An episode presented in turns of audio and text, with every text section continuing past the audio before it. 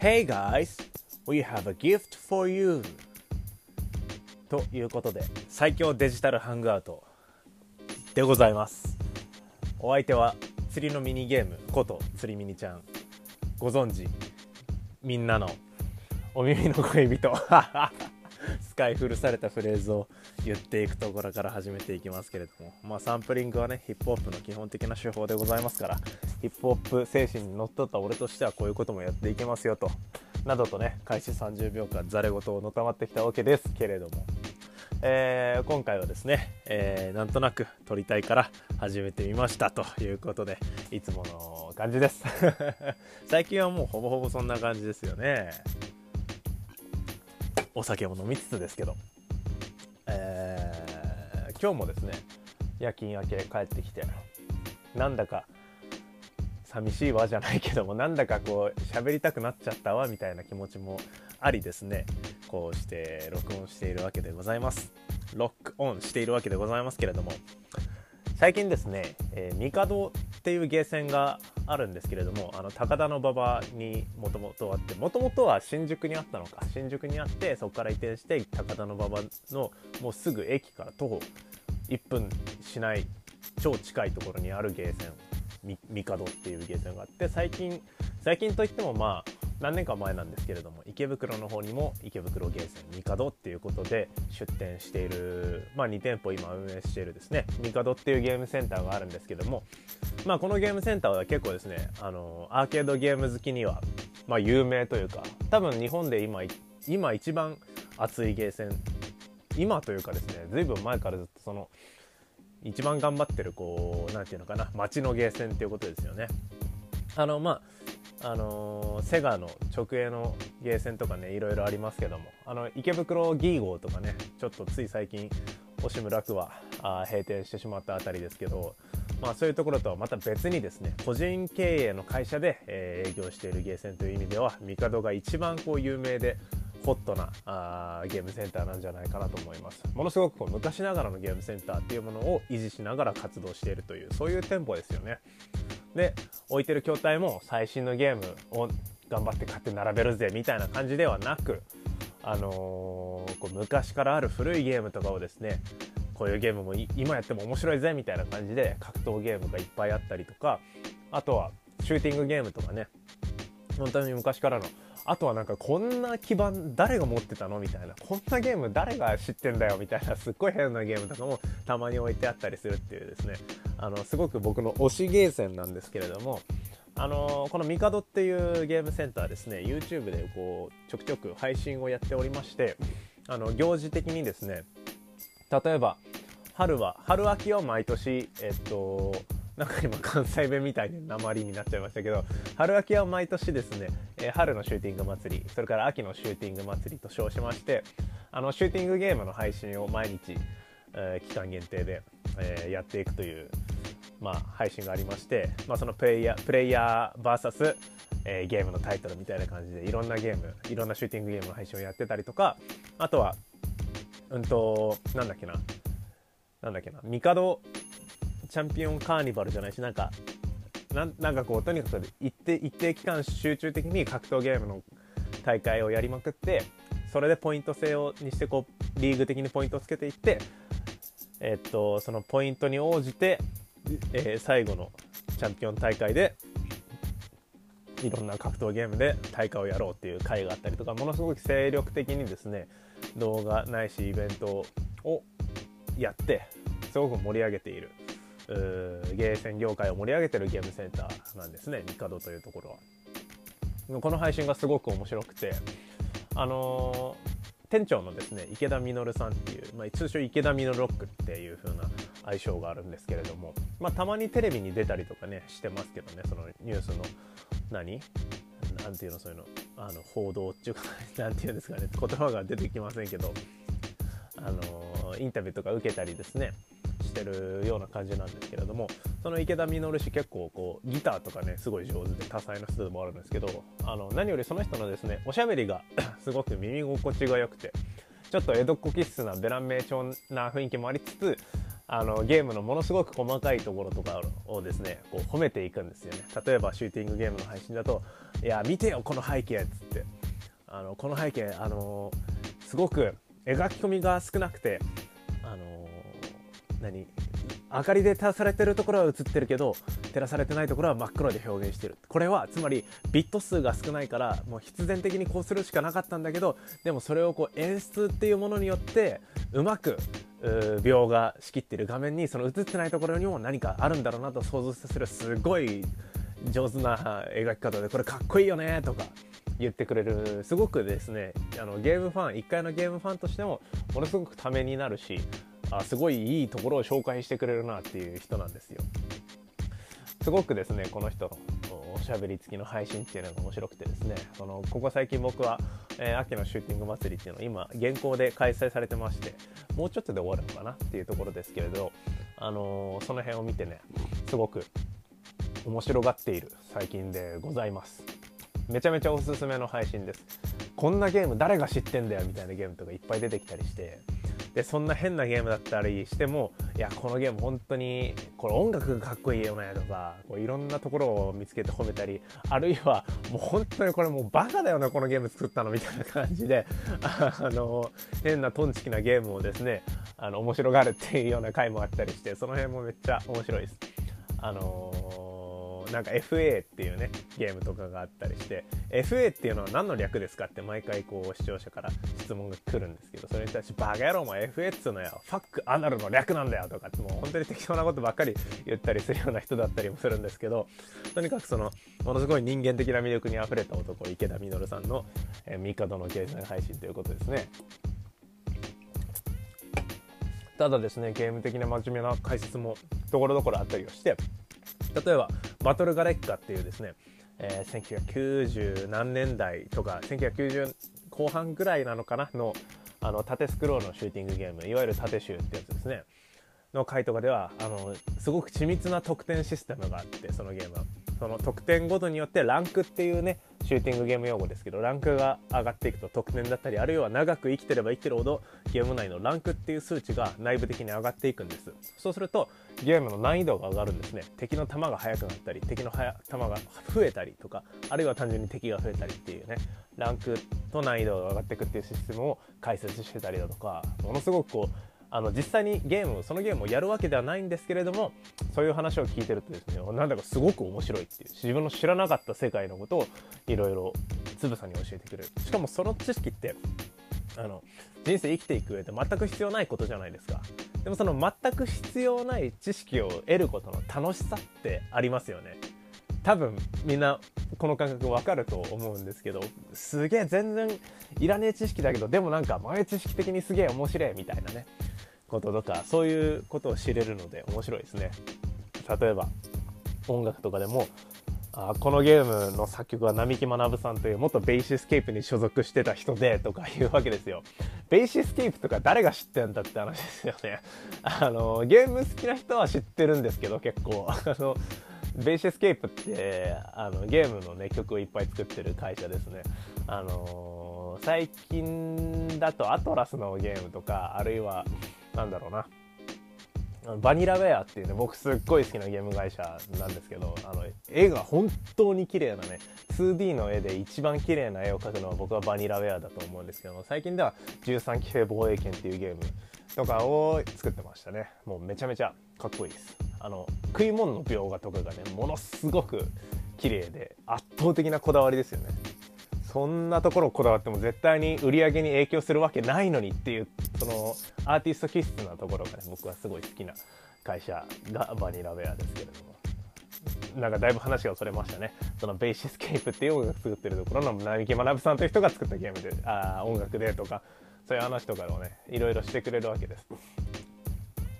あとはですね、ゼクセックスっていうとんでもないゲームがありまして、これもシューティングゲームなんです。これは横集だったから、もうね、ゲームの、そのまず BGM が本当にすっとんきょうな、スーパーで流れるみたいな、なんて言うんですかね、あの、ジャンルで言うと、こう、あ、ちょっとど忘れしちゃいますね。ニューウェーブじゃないし、シンセウェーブじゃないし、なんかあるじゃないですか、そういうバカみたいなね。あの、T スクエアとかがね、あの、作ってる感じの音楽ですけれども、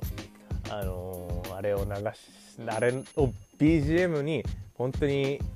なんかダッサいダッサい背景でこう進行していく横集なんですけどもその要素に要所にですねステージクリアごとになんか変ななんか敵の悪の王子みたいなやつがその正義の姫みたいなやつを捉えててその王子がつぶさにセリフを吐くんですよ。それが「鬼俺」みたいなことを言ってそれをすげえバカにする回とかが面白いんですよね。なんかぜひ見てほしいなってあたりです。もう本当にこの辺の話はしだすと尽きなくなっちゃうんですけどちょっとでももうちょっとだけ話させていただくとあのグラディウスっていうねあの名前は結構聞いたことあるぞっていう人多いと思うんですけども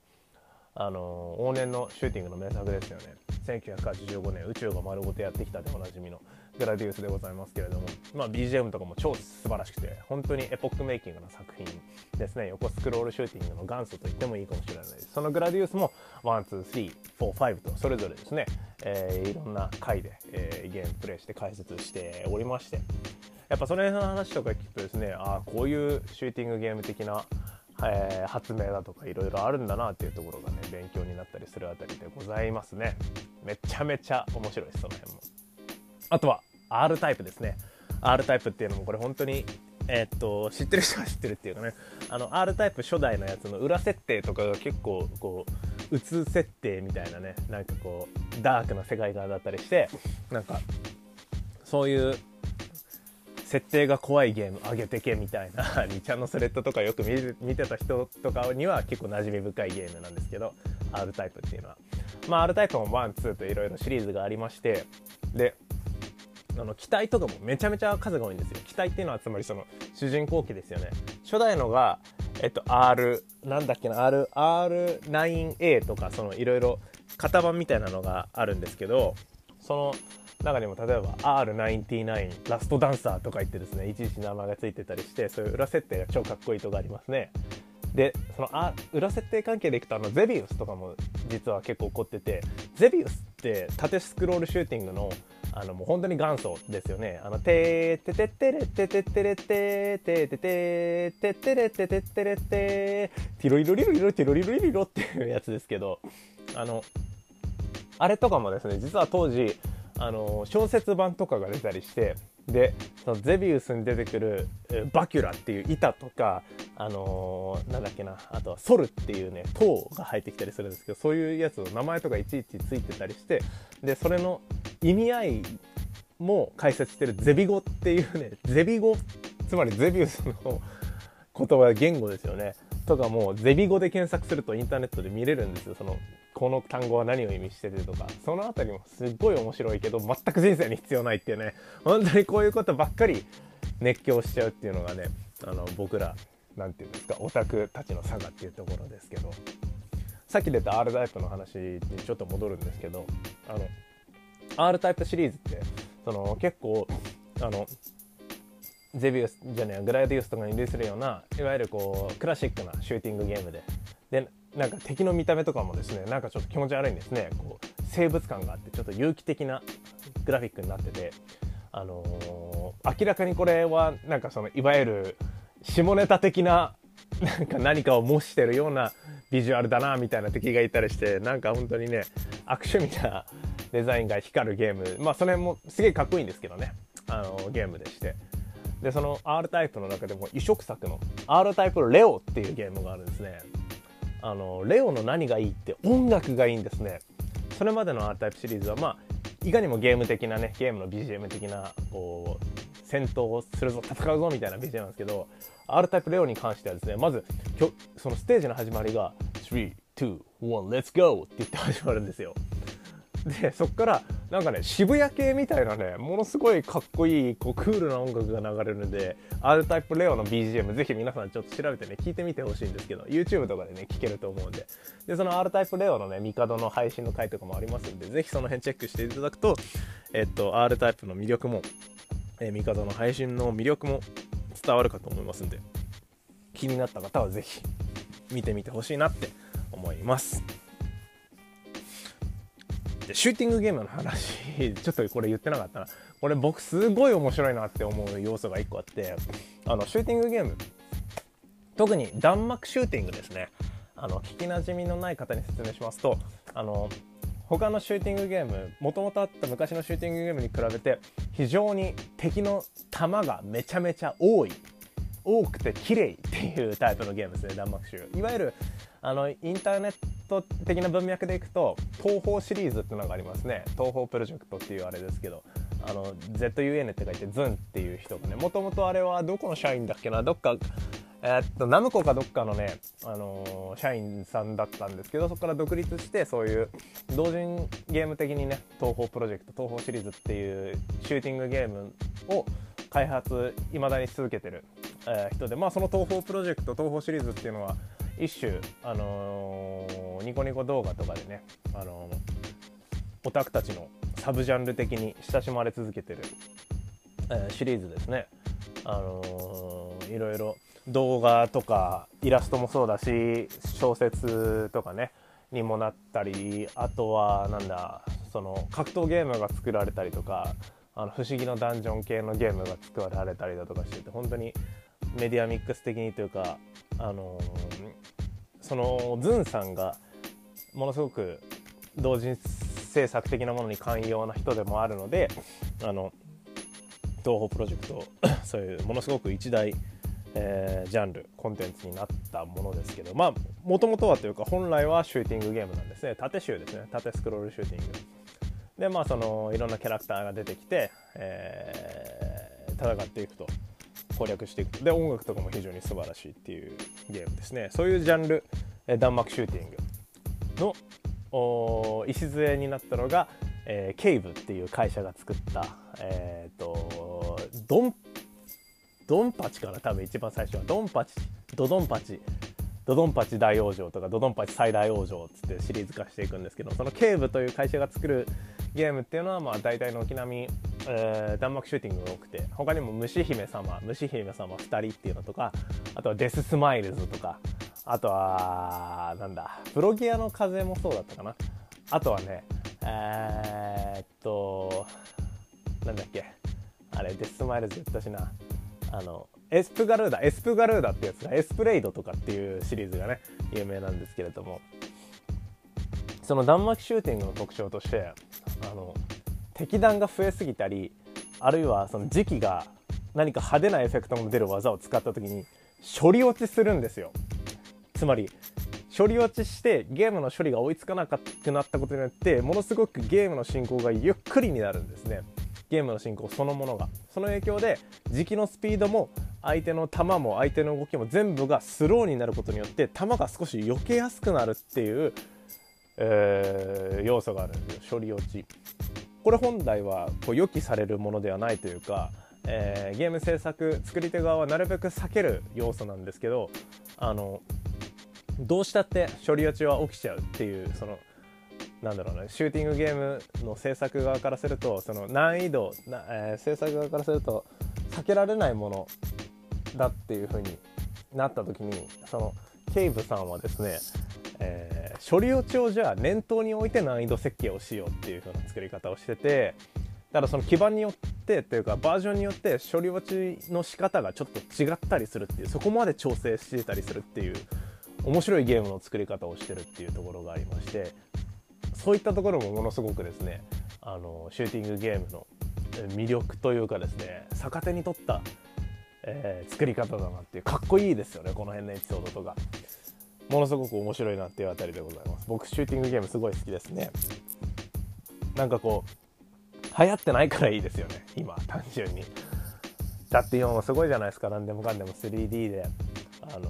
ものすごくよくてよくできたというかですね。本当にあの縦軸横軸奥行きまであってあのー、どこにでも行けるみたいなゲームが主流になってますけどそんな中で僕はどっちかっていうとね格闘ゲームとかそういう縦スクロール横スクロールまあ中には斜めのスクロールのねあのなんだっけなあのクーガとかそういうねシューティングゲームとかもありますけれどもそういうですねあのものすごくタイトで制限された空間の中でどれだけ、えー、上手に表現するかみたいな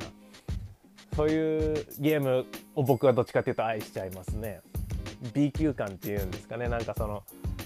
その工夫がすごくいいなって思うんでそういうゲームにちょっと興味を持ってくれたらなと思ってこんな話をしてますけれども。でまあせっかくゲームの話してるんであのゲーム音楽の話もちょっとしようかなと思いまして。あのー、皆さんまあゲーム好きな人別に全然そうでもない人いろいろいらっしゃると思うんですけれどもあのー、ゲーム音楽好きですか？好きなゲームの音楽何？って聞いた時に何て答えるかってすごく僕めちゃめちゃ興味のあるところでこの前すっごく嬉しかったのがあの忘年会あったじゃないですか。ティムサーバーの忘年会。その時にあの名前って出していいのかな？わかんないけど一応まあ出さずにいこうか。そのある子にですねあのゲーム音楽何好きって聞いた時にカービィのって来たんですよまず。おカービィかと。カービィは確かに名曲が本当に揃ってるよね、と。例えば、洞窟大作戦のメインテーマ、ドゥルーツツゥーツツゥーツツゥーツツゥーツツゥーツトゥツドゥツルドツルーツツゥーツツゥーツトゥルン。トツトゥツゥルツトゥツゥトツトゥルルツゥトツトゥツゥルツトゥツゥルツトゥツルってやつツすね。ツれとツ、あとツ、メタツイツの逆襲のテーマとか、テテテテレテテテテテレレテテテテテレレテレテテテってやつとか。あとは、なんだ、あの、グルメレースとかね、テテテテテテテレテテテテテテテテテとかね、あの辺とかものすごいありろあ出ますけども、僕が好きなのはそのいずれのやつでもないんですねカービィの中では。で俺好きなのこれなんだけどっていうことであのメタナイトのえっとね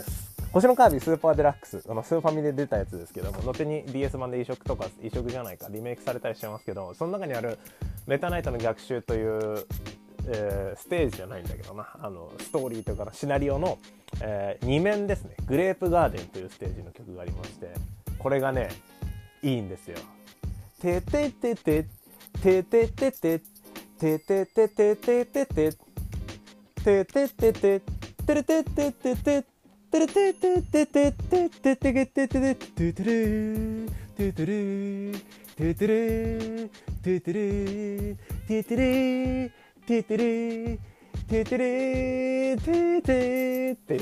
うねちょっと切ないんですよこう16ビットのチップチューン的な音像も相まってちょっと切ないこの曲俺これ一番好きなんだけどカービィでって言ったらその子それって言ってくれてあのそこがぴったしハマったのって僕生きてきて初めてだったのですっごく嬉しい気持ちになりましたあれは。本当にね。ああるんだこんなことみたいな。あれ最高だよねっつって。カービィでも他にも本当にいい曲いっぱい多いんでね僕はよくあのカービィのサントラ聴いたりしてます。あとはですね僕が好きな音楽でいくと大体僕が好きなゲーム音楽何って聞かれるとパッと思いつくのは、うんと、ファイナルファンタジー6の曲は大体好きですね。特に僕が好きなのは決戦というボス戦の曲ですね。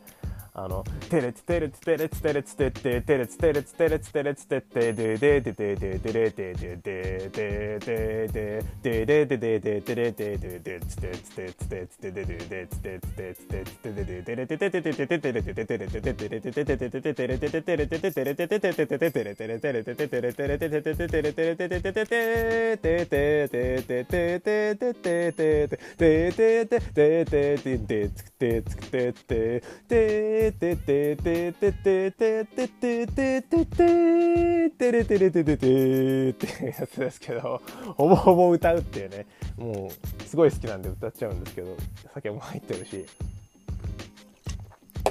超かっこいいんですよマジでかっこいい上がります本当にボス戦きたやったんぞみたいな気持ちになります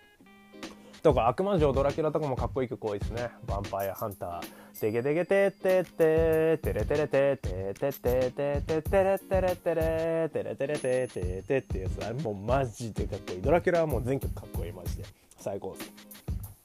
とかあの僕の好きな格闘ゲームのもですねあの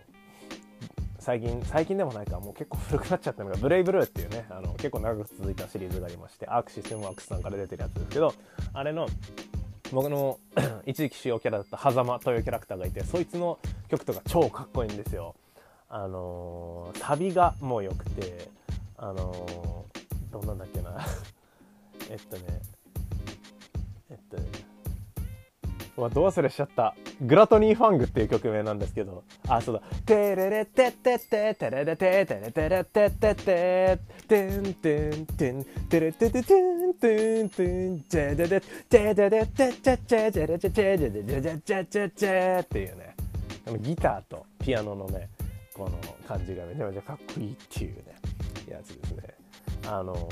ブレイブルーだと結構変な曲もあって「あのお前の鉄槌に釘を打て」っていう曲とかもですねあの音体影山博信氏が、えー、実際に歌ってるっていうねあの歌詞付きの曲ですね。そのバング獅子神というキャラクターが特定の自分を強化する必殺技を使った時にのみ流れる曲なんですけどね。バンバッバッバーンバング魂戦う心焦げつくほどにっていうね。これも超上がるっていうあたりですよね。影山博信で言えば「ドラゴンボール Z3」の曲も超かっこいいですね「舞い上がれ」っていうメインテーマね。あれとかも超最高だしあと同じ格ゲーで言うとギルティギアシリーズ。僕一番好きな格闘ゲームですけどギルティギアシリーズはね結構あの全編通してハードロック調の曲が多いですけども最新作ギルティギアストライブではそのキャラクターのテーマというかねそのキャラクターごとに曲が作られてるんですけどあの多分全曲ね全曲ではないのかな。ほとんど歌が入ってるんですね。格闘ゲームのなんだ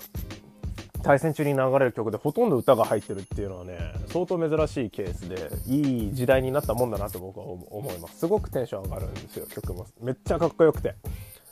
なんかねその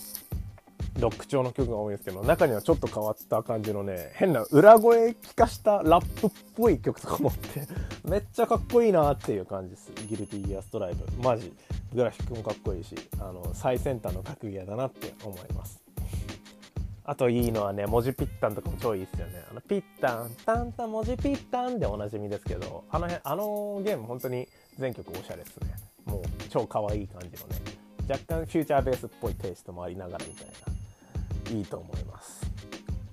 あと最近僕が遊んでるゲームでいくとバルハラっていうね、これはインディーゲームなんですけど、あのー、ゲーム性としてはね、あの、なんていうのかな、カクテルアクションアドベンチャーみたいなね 変なジャンルを銘打ってますけどあのいろんな客にその SF の世界観でいろんなやってくる客に酒出しながらストーリーがどんどんそのジルっていう主人公の視点で進んでいくっていうね基本的にやることは客出し客に酒出して話を聞く話をするっていうだけのゲームなんですけどこれがなかなかね世界観がものすごくおしゃれでね好きなあたりですね。その BGM がねどれもこれもシンセウェーブっぽい感じでそのベイパーウェーブ以降の、えー、ゲーム音楽っていう感じですよねベイパーウェーブ要素は結構あのー、スプラトゥーンとかでも取り入れられたりしてますよねもうなんかハイパーポップぽい曲もスプラトゥーン3のそのトレーラーには流れてたりして。やっぱものすごく時代の最先端を行く人たちだなっていう。あの任天堂の何？そのゲームクリエーションチームの中にそういうとこありますよね。スプラトゥーン作ってるところとか、あと多分メイドインワリオ作ってるところとか同じだと思うんですけど、メイドインワリオも毎回毎回ね、ものすっごいおしゃれですよね。あの、何？そのちょっとふざけたインテリ的おしゃれ感みたいなのが毎回散りばめられてってものすごい好きなゲームデザインですね。メイドインワリオは。わあこれは才能のある人が作ってるなっていうのがビシバシ伝わってくるっていう。任天堂の人材力っていうのを感じさせるあたりでございます。あとはねソニックアドベンチャー。これねソニックアドベンチャーっていうのはまあそのソニックアドベンチャー1っつうのがドリームキャストで出て2っていうのがドリームキャストとあとその後ソニックアドベンチャー2バトルっていうのがゲームキューブで出たりしてるんですけどもこのね、えー、ソニックアドベンチャーシリーズ、まあ、2作品ですね、えー、ちょっと異質というかですね、うんと、ソニックシリーズまあその昔の 2D のやつはこういかにもゲームっぽい音楽でピロロピロロピロロロピンピンピンピンピンピンとか言ってグリーンヒルゾーンの曲ですけどあの辺とかもまあね、あのー、すっげえいいんです。いまだに聴いても、あのー、チップチューンのすげえいいやつっていう感じで。なんですけどそれから 3D のソニックが出始めましてあの最近でもねソニックなんだフォースとか出たりしてましてあの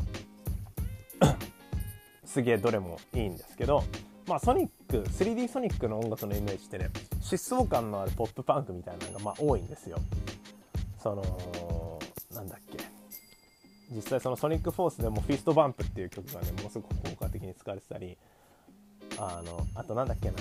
すげえかっこいいやつだ。This is my escape テレテテテレみたいな。I see it I see it Endless possibility そうだ Endless possibility っていう曲がねあのソニックワールドかなでは使われたりしててまあ疾走感のあるポップパンクなんですけどもソニックアドベンチャーの時はですねそのまあ one two 両方ですねそのポップパンクだけじゃなかったんですよ。まあソニックアドベンチャー2の最初のステージ、えー、シティエスケープシティエスケープというステージではあのー、曲名がまず「Escape from the City」っていうね、あのー、曲が使われててそれはものすごい疾走感のあるポップパンクでもう超まあそれも最高なんですけどなんかこうどんなんだっけな Rolling around at the speed of sound ってやつですね。てててててててててててて Follow me Set me free っていうね。このまあいいんですけどあのねソニックアドベンチャーシリーズっていうのはその疾走感のあるソニックのステージとあとはちょっと面攻略要素のあるテイルズのステージテイルズマイルス・パウアー君ですね。あのキツネのキャラクターですけどのステージはまた BGM の毛色がちょっと違ってまあいかにもゲーム音楽っぽい音楽になってでもう一キャラのナックルズっていうキャラクターのステージはですねあのナックルズ・ダ・エキドゥナっていうんですけどハリモグラのキャラクターでそいつはあのお宝探しをするんですよ。1個の箱庭的な面の中であのカオスエメラルドのかけらっていうのをですね集めるっていうね ゲームの構成。だからまあ3種類のゲームが、えー、順繰りにこう遊べるっていうゲーム性なんですけどそのナックルズくんの面だけはですねあのー、ローファイというか、まあ、当時としてはローファイとは呼ばなかったんだと思うんですけどそのちょっとジャズィーでスモーキーなヒップホップが流れるんですよ。これがまあかっこいいんですね。おしゃれみたいな。僕の一番好きな曲はね、アクアティックマインっていうステージの曲なんですけど、これ本当にかっこよくて、アクアティックマインとか言うんですけど、あの、めちゃめちゃおしゃれでね、かっこいいんで、あの、他にもパンプキンヒルっていうステージの曲では、なんかちょっとホラーコアっぽいね、あの BGM だったりしてなんておしゃれなんだっていう感じですよね。なんかあと宇宙のステージはなんかスペーシーでブギーなね、えー、ヒップホップだったりして。もう超かっこいいっす。ソニックアドベンチャーの BGM もうこれもよくサントラ YouTube とかでね全然聴いちゃうんで聴いてます。あとは何だろうな音楽。まあペルソナシリーズとかはね言わずと知れたというかもう最近では本当にみんな、まあ、ゲーム音楽で好きな何って言ったらペルソナとかってまず出てくるっていうぐらいにはもうまあそれは最高の音楽作ってるよねって感じですよね。反則ですよね半ば。要は全くゲーム音楽らしくない BGM を作ってると。あの入りからして例えば最近のプロスペルソナ5とかだとねもうあの「You never sing it come in to sit タラタタタタタタみたいな超おしゃれっていうねあたりですよね。ペルソナシリーズ。僕は3の BGM が何気に一番好きっすね。あの3の量の BGM とか超好きっすね。あの Mistress Mabel Over Me ってやつですけどあれとかもまあマジおしゃれ。ですよ。Deep Breath Deep Breath ってやつとかね。あのその辺もぜひ聴いてほしいですね。あとはねごめんなさいねいっぱい言っちゃって。その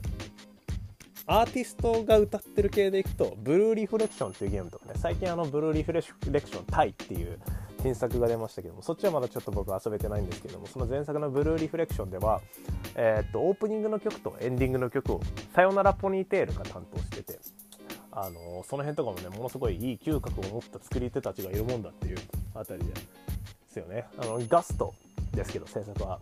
あの、アトリエシリーズとかでね、おなじみの。まあ、アトリエシリーズ大体音楽超いいっすよね。ガストは音楽いい作るの、いいの作るなっていうあたりですけど。で、まあ、ブルーリーフも、えー、っと、アトリエシリーズと同じ岸田メルさんが、えー、メインのアート、アートっていうその、何？コンセプトアー的なところをキャラクターデザインとかね、書いて、っていう空気感で。で、そのブルーリフレクションっていうゲームがね、あのー、なんか高校生、女子高生のちょっとした青春を追体験しつつあの不思議な世界に行って RPG 要素もあるみたいなノリなんですよ。だからまあその一瞬のきらめき的な青春の一瞬のきらめき的なところを描く上で「さよならポニーテール」っていうのはものすごく題材にマッチしてるなっていう人選だしあのー、特筆すべきなのはねその戦闘 BGM も超かっこいいんですよね。もう爽快感がタララタタタタタラタタタみたいななんか本当にねあの爽やかなんですけどねボス戦の BGM がね超ゴリゴリにかっこよくてちょっとダブステップっぽいフェーズがあったりしてねまあ上がるんですけどラスボス戦の時にそのまあ、全ボスですねその第1フェーズと第2フェーズがあってその第1フェーズでダメージは大きく与えると第2フェーズでこうさらに敵の猛攻が始まるみたいな。だからその第1フェーズだけどその第2フェーズは巧妙が見出せるみたいな撃破の。だから第1フェーズで敵が強いこう結構重厚な音楽が流れて第2フェーズであのちょっと開けるみたいなちょっと開放的な音像になるんですね。だからそれがものすごい演出ととして聞いてて遊んでる僕からするとテンション上がるなっていうやったんぞみたいな気持ちになるっていうところがありまして。でそのラスボス戦でその第1フェーズ終わりました。で第2フェーズ行くっていう時に結構追い詰められて主人公たちが。ちょっと苦しい状況になるんですけどそこからですねあのねまずメインテーマっていうのがあってタイトル画面で流れる曲ですね。あの、キングダムハーツで言うと、てんててんててんててんってやつありますよね。あれと同じようなのがブルーリフレクションにありまして、てんてててんてんてんてんてんっていうピアノのフレーズ。これを繰り返しつつ、なんかその、タイトル画面ですよ。タイトル画面で、そのピアノの音の繰り返しというか展開がありながら、あの、たまになんか踏切の音とか、なんかキャイキャイキャイキャイ遠くでなんか人が喋ってる声みたいなのがぼんやり聞こえてくるっていうあのタイトル画面が最高っていうね。そこの BGM がマジ神っていうゲームなんですけどあのそんなブルーリフレクションのテーマがそのラスボス戦で追い詰められた時にうっすらものすごく小さく「てんてててんてんてんてんてん」って鳴り出すんですよ。でそれがこうだんだん上がってきてでやがてこう「てんてててんてんチャーチャーチャータラタタタタタてんチキテデデブンチキテデキテンペデデブンチキテデデデデみたいな感じで鳴り出すっていうね演出がありましてこの辺とかも最高ですね震えるっていうブルーリーフのサントラマジであの最高です。多分今ねヤフオクとかで買おうとするとものすごく高いと思います。あのこれなんか限定品とかだったんですよね。サントラ。僕昔持ってたんですけどあの今もう売っちゃってない手元にないっていうねことになっちゃっててちょっともったいないことしたかななんて思って。あとこれだけ話そうかな。スペースチャンネル5っていうゲームなんですけどスペチャンはですねまずそもそもいわゆるリズムゲーム音ゲーっすね。あのアップアップダウンダウンレフライレフライヘイチューとかいうやつですね。なんかリズムに合わせて踊るのだみたいな。最近 VR 版が出たりしてましたけどあのすごいちょっとアホっぽいテンションでですね、まあ、楽しいゲームスペースチャンネル5なんですけどあのそのサントラこれ普通に各種サブスクでも聴けるんですけどそのサントラの中にあるえっとね「つなぐ心」だったかな確か。カタカナで「つなぐ心」っていう曲名だったと思うんですけどその曲がですね僕すごい好きでえっとそのゲームで流れるあのなんかものすごく楽しいハッピーな感じの、えー、トラックに乗せてその歌もまああるんですけどあの基本的にはあのメイキングの音声が流れるんですよ。その声優さんたちがあのまたまたロボット急接近。なんか違うな。ちょっともう一回撮らして。またまたロボット急接近。なんか違うな。とか言ってる声とかあのー、そういうね声優さんたちのオフレコみたいなのをいっぱい流してでそのサビにな行くっていうね曲があってこれものすごいハッピーなね多幸感にあふれる最高の曲となってますんでね。この辺もね皆さんに要求するものが多くて申し訳ないんですけどもちょっとこれぜひ聴いてほしいなっていう。これ聴きながらちょっとさいちいち一時停止してさあのどんな曲かなって聞いてみてください。だいたい YouTube とかサブスクで聴けるのってでもねゲームミュージックって少ないんだよね。最近ファイナルファンタジー14の曲とかね結構いろいろサブスクにあったりしますけど FF14 の曲もすごいいいですよ。あの結構ねロックナンバーとかあったりして歌入りも結構多いしね「デレレデデリラレ」っていうなんか芝線の曲とかねあのあとセフィロトっていうね魔人セフィロトの曲とかねあのインダストリアルハードコア的なジャンルでめちゃめちゃかっこいいです「ラザディディダイ」っていうやつですねとか全部かっこいいっすはい。いっぱい喋っちゃったねゲーム音楽の話。止まんなくなっちゃうんだこの話すると。本当にねゲーム音楽が好きなんですよ。やっぱプレイしてるからこそ思い入れがやっぱあるってことですよね。普通に音楽聴くだけでもまあもちろんすごくいろんな思い入れのある曲いっぱいあるんですけど自分のその時のプレイとかストーリーの展開によってこっちの感情に1個エレメントが乗っかるみたいなね感じがあるのでやっぱりゲーム音楽はどうしても好きになっちゃうっていうねゲームしてる人だったら多分結構あるあるだと思います。結構喋ったな。あとこれも これだけ言わしてあの水星のボアズっていう僕の好きなバンドいます。あのー、あれ。前に歌詞特集で言ったやつですね。その水星のボアズが楽曲提供したりしてる「レッド・イット・ダイ」っていうゲームもうサービス終わってるのかな分かんないんだけど「レッド・イット・ダイ」っていうゲームね面白くてゲーム内でラジオをかけられるんですけどそのラジオの中で実際のアーティストからいっぱい曲を提供してもらっててその「水星のボーズ」でいうと「ガキアミ」っていう曲ですね「ガキアマイ」っていうやば黒っぽい砂っぽい黒くでかい闇の塊っていう本当に信じられないぐらいバカっぽい歌詞から始まるマジかっこいい曲があってが入ってたりとか。あとは僕がそのレッド・イット・ダイで超好きなのねノサレイナブルー・バレンタインズっていう人たちの、えー、チャイナ・ブルーっていう曲ですね。これ多分 YouTube とかでしか今まともに聴ける手段がないと思うんですけど本当に CD を買うかしないといけない。あのサブスクにもなくてそのノサレーナブルーバレンタインのチャイナブルー、シェイカシェイカシェイケスとシェキナベイビーチェイジェイキダーみたいなね、めちゃめちゃおしゃれで可愛い曲。ったりするレッド・イット・ダイ。この辺も超おしゃれなあたりでございます。水星の坊主ついでに言うと最近ライブアルバムがですね、リリースされまして、あの DVD も出たんですけど、ブルーレイっていうのが、まだ DVD はなんかわかんないですけど、あのえっと、その音源の方が、えー、サブスクでも聴けるようになってるんで、この辺もぜひ聴いてほしいです。あの、水星のバーズライブだとまたものすごいパワフルなね、感じになります。さっき言ったガキ編みっていう曲のね、ライブ版のアレンジが死ぬほどかっこいいんで、僕一回ライブ見に行ったんですよ。あの、吉祥寺のネポっていうライブハウスにね、あの、フーン、あの、H、HOO、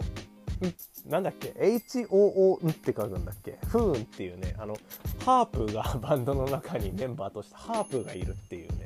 あのすぐ変わった構成のバンドでめちゃめちゃかっこいいんですけどフーンそのフーンと水星のボーズのツーマンでね、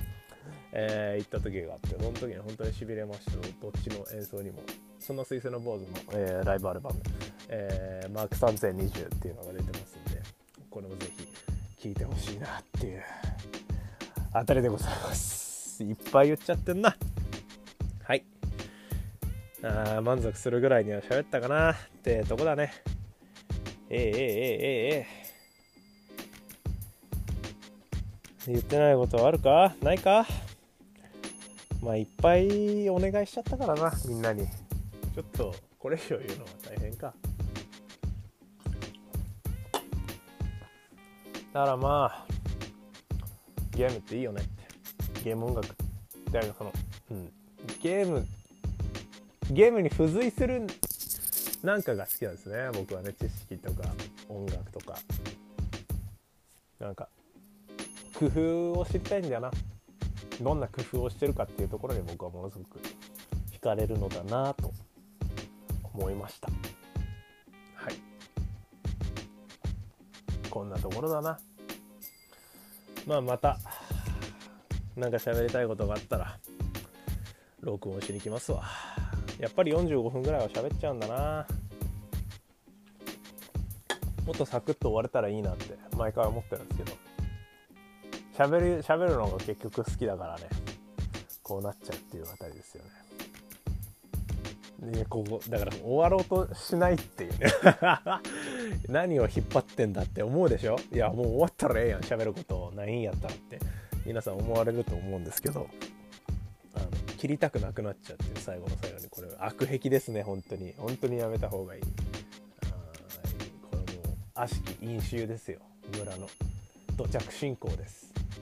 何を言ってるんだっていう話ですよね本当に。悪しき飲酒といえばですね「サイレンっていう超面白いゲームがあってとかほらまた言っちゃうから。やめとこうかこんなところで。というわけでねお相手は。お相手はで思い出したんだけどまあいいやもういいややめとくわやめとくわごめんごめんやめとくやめとく。またこの話は今度します。お相手は釣りのミニゲーム。釣りミニちゃんこと釣りのミニゲームでございました。あ12月11あ言っていいよね。別にね。隠してるとこないよね。あの11月11月11日頃にあのティムサーバーの方で上げたあの力丸くんが上げてくれた音源がですね、えー、各種サブスプリクションサービスにて配信予定ってことでいいんだよね。力丸くんね。わかんないですけど。なんかそんな感じなんであのよかったら、えー、聞いてやってください。僕の、えー、書いたアートワークも、えー、ついてる予定です。久々にねあのイラストをねちょっと真剣に最近割と真面目に描いてますね。結構僕描かない時期が長くなっちゃうタイプっていうか面倒くさがって描かないことが多いんですけど そこそこ真面目に描きました。そこそこ真面目にと言いつつもまあサボってるところは結構サボってるんですけどまあその辺も合わせてチェックしていただけたら幸いかなと思っております。あのさりげなく知人友人ご家族恋人、えー、知らない人、えー、オンライン上の友達あとは何、うん、そんなもんか。そういう人たちにあのちょっと教えて教えてあげたり教えられたり教えたり。これあの CGC 系列のスーパーラルズとかでかかってるやつですね。っていうようなことをしていただけるとこれ幸い至極強烈の至りということでございますのでね皆さん是非よろしくお願いしますよ。はいといったあたりで終わろうか。ね。それでは皆様